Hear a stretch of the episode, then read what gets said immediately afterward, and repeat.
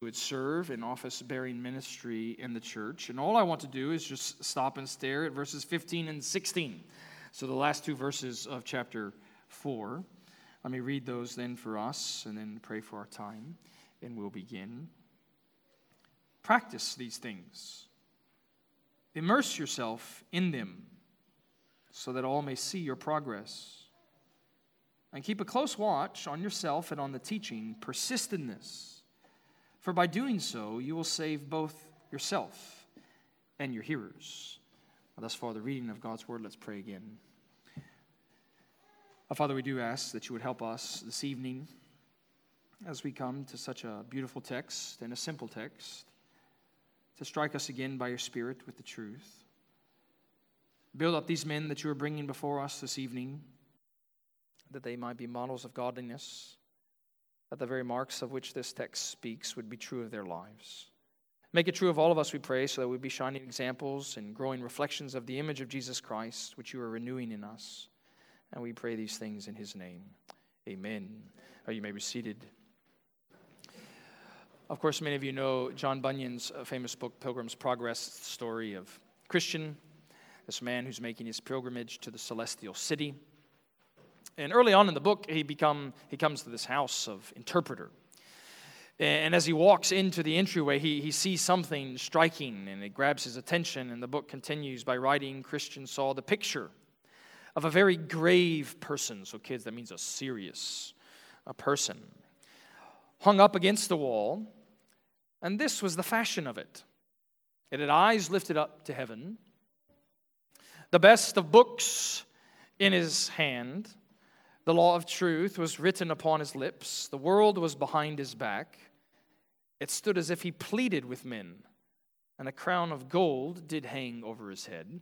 And if you've ever read The Pilgrim's Progress, you surely know, students, that every character represents someone or something significant in the world spiritually. So if you think of that portrait there hanging up against the wall there in Interpreter's house, you might ask the similar question that John Bunyan predictably did well, who is that?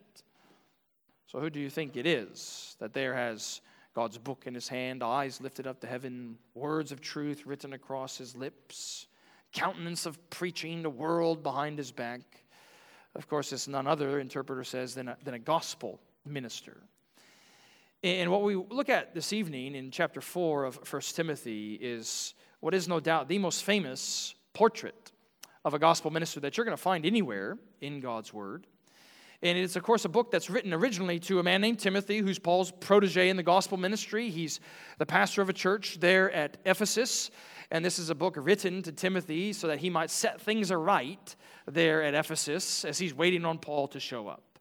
And the aim of his charge, chapter 1, verse 5 tells us, is love. And so, what I want to do is take what are words and commands uh, originally given to a gospel minister. So, in some ways, its most original context speaks most acutely to someone like me. But it's applicable, isn't it, to all of those who are serving an office bearing ministry in the church. And I want to take it and uniquely apply it to the lives of three men, all men who are in the room this evening, some of whom you know, some of whom you're going to see for the first time, perhaps up here on the platform in just a few minutes, that they might understand what God requires of them as they're once again, a few of them joining us in the gospel work here at Redeemer as one of them is ordained for the first time to join us in the work of the gospel here at Redeemer. Uh, but even though it is pretty much a prolonged charge to three particular individuals this evening, I, I do trust that God will not only write that truth upon their hearts, but He's going to write it upon all of your minds. Because if you're a member here at Redeemer, this is what you need to know God requires, in part, of those who would serve in the gospel ministry, a way in which you can encourage them, a way in which you can pray for them. And of course, students and children, I hope you actually pay attention too, because we should always be praying, shouldn't we? that God is calling someone from our church, Lord, really many from our church, that are in the next generation to take the gospel to the ends of the earth and serve perhaps even in ministry. And even students, this may be particularly relevant to you as a time will come, won't it? When you'll be independent from your parents and you're going to move out, I suppose, and you're going to have to find a local gospel preaching church on your own. And you're going to wonder, how is it that I'm going to examine whether or not I should go to this church, that church, or this other church? What you need to recognize is that the pastoral epistles, in particular, are always calling you to pay attention to the leaders of that church. Because how the leaders go is how the church will go.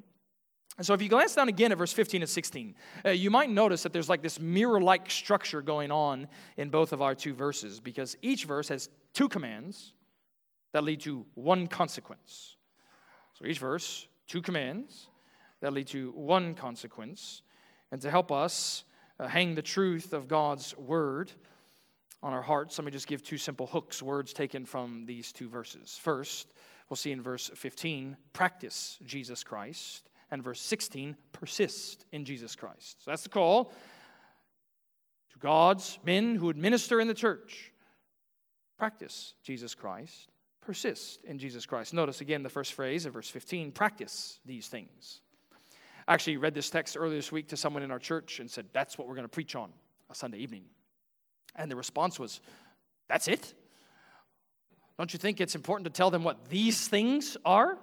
I said, Well, yeah, of course. We'll give the context to these final verses because what we're getting into at the end of chapter 4 is what might classically be called a peroration. It's this enthusiastic conclusion to the instruction that's come before. We're jumping in, we're starting our study where Paul is ending his study in many ways. And what he's been doing throughout the chapter, and you can notice it with this one phrase these things. He's building up an argument for the kind of minister that God wants in his church. So if you just glance down at verse 6, you'll see that Paul says, If you put these things before the brothers, and I take that to be what he's just said in verses 1 through 5. Then notice verse 11 command and teach these things, which most likely means what he's just said in verse 6 through 10. So then, when we get to verse 15 in our text, then practice these things. That phrase he has in mind there with these things is probably just what's come before in verse 12, 13, and 14. So, what has Paul just said? What's to be the practice of those men in the church? Well, notice verse 12 and 13 in particular. Let no one despise you for your youth uh, we don't know exactly how old Timothy was. As best we can tell, given the understanding of youth at the time, especially as it relates to gospel ministry, he's probably in his early 30s at this time. And culturally and sociologically speaking, many in the, in the church there at Ephesus, as they looked at Timothy, they would have been prone maybe to look down on him because he's young. And the command is don't let anyone look down on you for your youth, verse 12 continues, but set the believers an example in speech and conduct, in love and in faith and in purity. Until I come, devote yourself to the public reading of Scripture, to exhortation, and to teaching. So you could say then, what men are to practice in the church, what ordained servants are to practice in the church, is nothing other than the spiritual fruits of Jesus Christ. They're to practice also declaring the spiritual word of Jesus Christ, reading it, teaching it, exhorting through it. But it's not just that. Verse 14, notice, is talking about this spiritual ordination that Timothy has received. Paul commands further do not neglect the gift you have, which was given you by prophecy when the council of elders laid their hands upon you. So, when you see in just a few minutes the council of elders here at Redeemer lay hands on a man, well, the reason we do that is because of what verse 14 of 1 Timothy 4 says. It's this official setting apart of a man spiritually for the work of the gospel among a particular people. And even you glance down at that text again, it's telling us that Timothy, there probably uniquely, most certainly uniquely, it was there by words of prophecy, he received this gift, this grace to serve as the pastor of the church at Ephesus. But importantly, you'll see in verse 14, he's not to neglect this calling that he's given him. And if you have ever read through 1 Timothy, ever read through Second Timothy, uh, you realize that the church there at Ephesus that Timothy pastored was a church full of struggles and troubles. But don't neglect the calling that's been given to you. Perhaps even the language of verse 15 practice the calling that's been given to you amidst the struggles and the troubles of life there at Ephesus. And of course, many of you know, don't you, that every local church has struggles and troubles. Redeemer Presbyterian Church has struggles and troubles. And it's for these men, these brothers coming to us tonight, to practice the gospel given to them, the Spirit entrusted to them through the struggles and the troubles. Practice these things is the command that comes first in verse 15. Uh, I remember about 20 years ago when a well known NBA athlete at the time, he was probably something akin to the most valuable player that year. I was once in a press room, and the press was kind of asking him about his practice habits that were rather notorious, largely for their laziness. And they were kind of mystified how he could practice that way and perform so well. And he got to a point of, of frustration and he went on this rant about practice that became something of a classic in the NBA world. He was just saying, Practice. We're talking about practice. Don't we need to talk about games, outcomes, victories when it really matters? But those of you that have any awareness or have participated in athletics before, you probably had a good coach that said, How you practice is how you're going to play. And Paul says you must practice well in this ministry. You must practice these things. Absorb yourself in them, is really what he's saying. Notice the second command of verse 15 immerse yourself in them. So, kids, if you think about the image of something being immersed, you could take like a stone or a rock, for example, and think of it dropping, being dropped into a pond. And suddenly, of course, the water immerses that rock. It's totally enveloped, it's totally surrounded by the water. But that's actually not really what the idea of this word has in the original because it comes from the verb to be. More literally, what the text is saying be in these things. Be in the spiritual fruits. Be in the word of the Spirit. It's to be all encompassing, it's to be all enveloping. And you'll see the point, the consequence of these two commands. Notice the end of verse 15 so that all may see your progress. So that all may see your progress.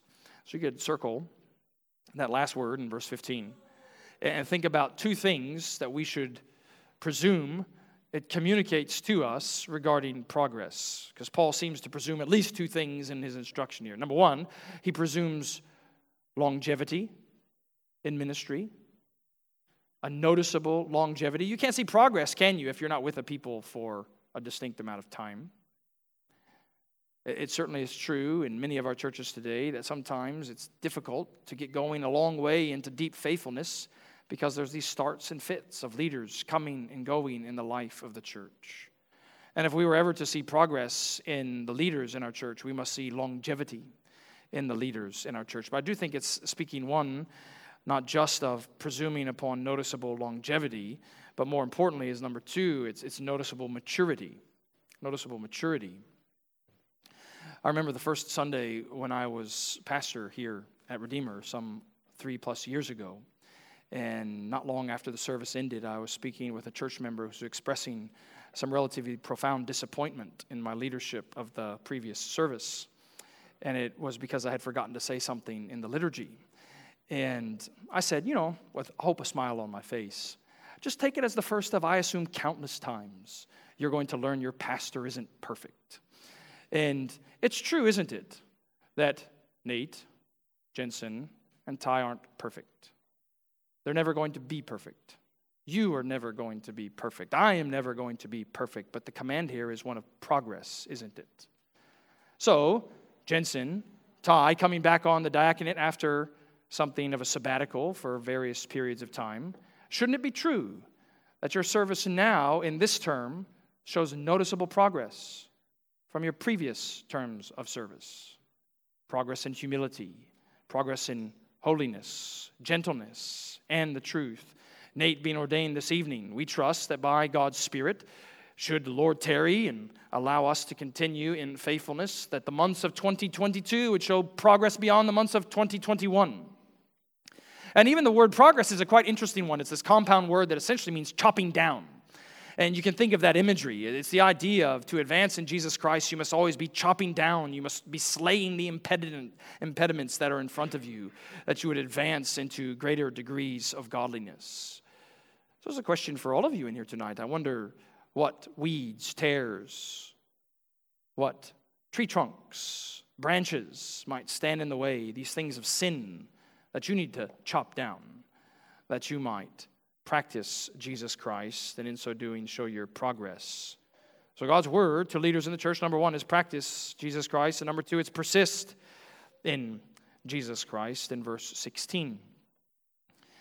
Um, today just happens to be the 129th anniversary of Charles Haddon Spurgeon's death, the famed preacher, prince of preachers in England in the late 19th century. And among his uh, many venerable associations and endeavors that he pursued, one of the most long lasting in its fruit was his pastor's college, where he would train men for the ministry. And it was his delight then, with a great degree of regularity, he would lecture to those students on the nature of gospel ministry. And those lectures have been collected into a book. It remains my, my personal favorite of all Spurgeon's writings. And it's called Lectures to My Students. And the very first lecture is titled The Minister's Self Watch. And it's a title that comes from the very next phrase in our text. Notice verse 16 Keep a close watch on yourself and on the teaching uh, kids, your, your parents may have communicated to you recently the significance and importance of watchfulness. Perhaps they've said, hey, I keep an eye on your brother, or, or watch your sister for a few minutes.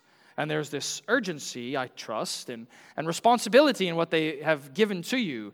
And that kind of urgency and responsibility now, the Lord is saying, belongs to His ordained servants in the church, that there's to be this watchfulness in two particular areas, right? Watch yourself and watch the teaching.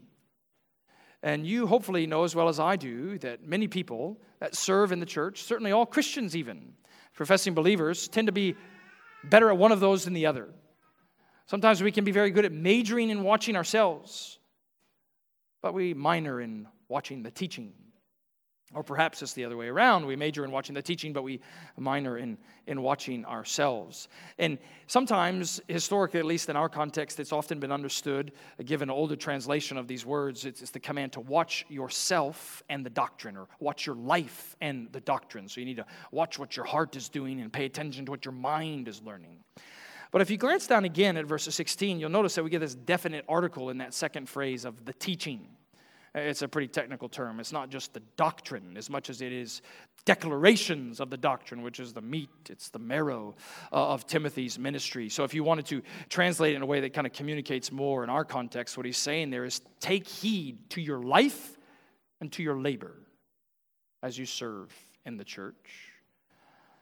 And certainly, for those brothers coming in just a few minutes, there can be a tendency to stare at your labor intensely, evaluating and examining everything you're doing for the Lord, and forget that you should be staring just as intensely at your heart and your soul before the Lord. Or perhaps it's the other way around. You can stare so intensely, can't you, at your soul's condition, its struggles, its victories, that you forget to actually get going in your labor before the Lord.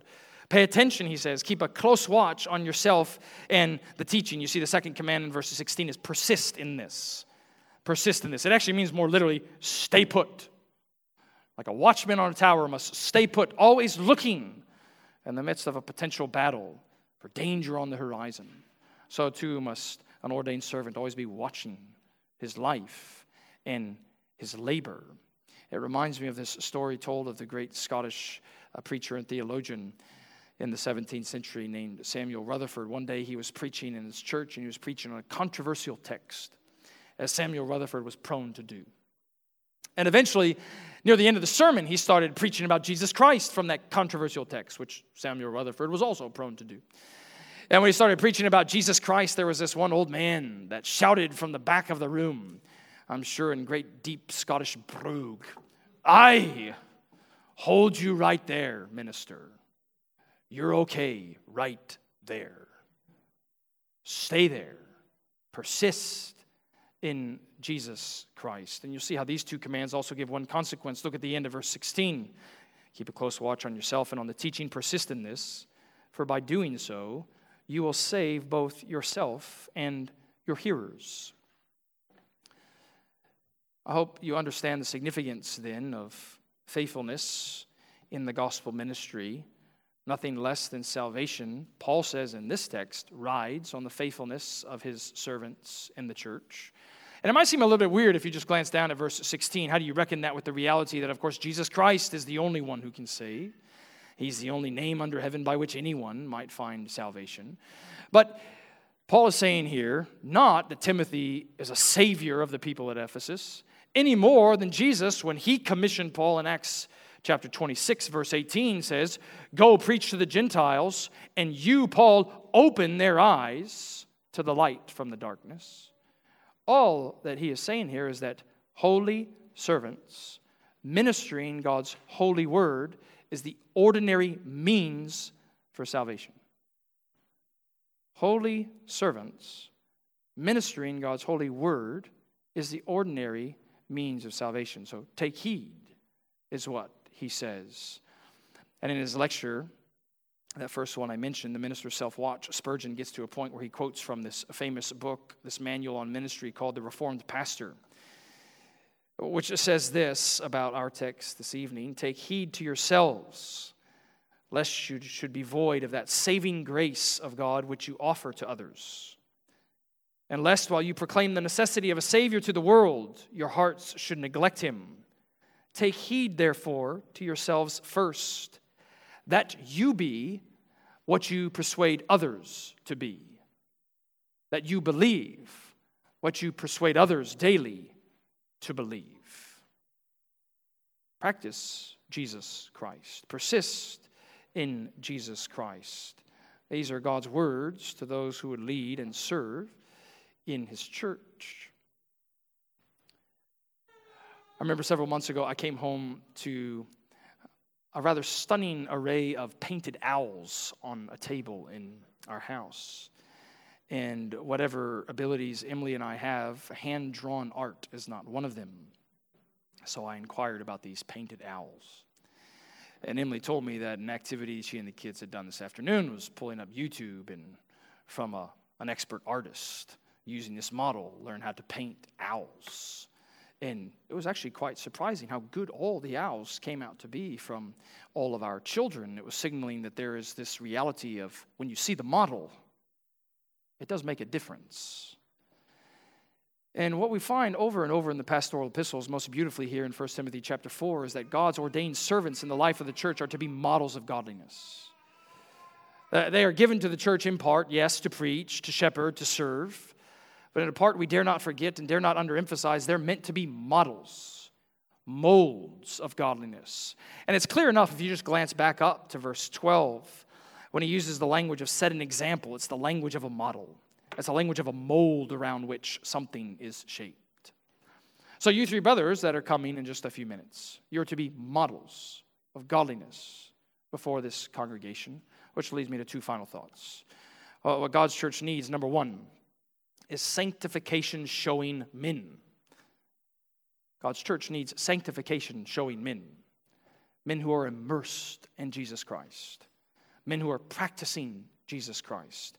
Given over to the ministry of the word for the sake of Christ's church. Diligently watching at all times, taking heed to themselves and to the teaching, that they might find salvation flowing into the life of that church, which leads to the second point God's church doesn't need just salvation showing men.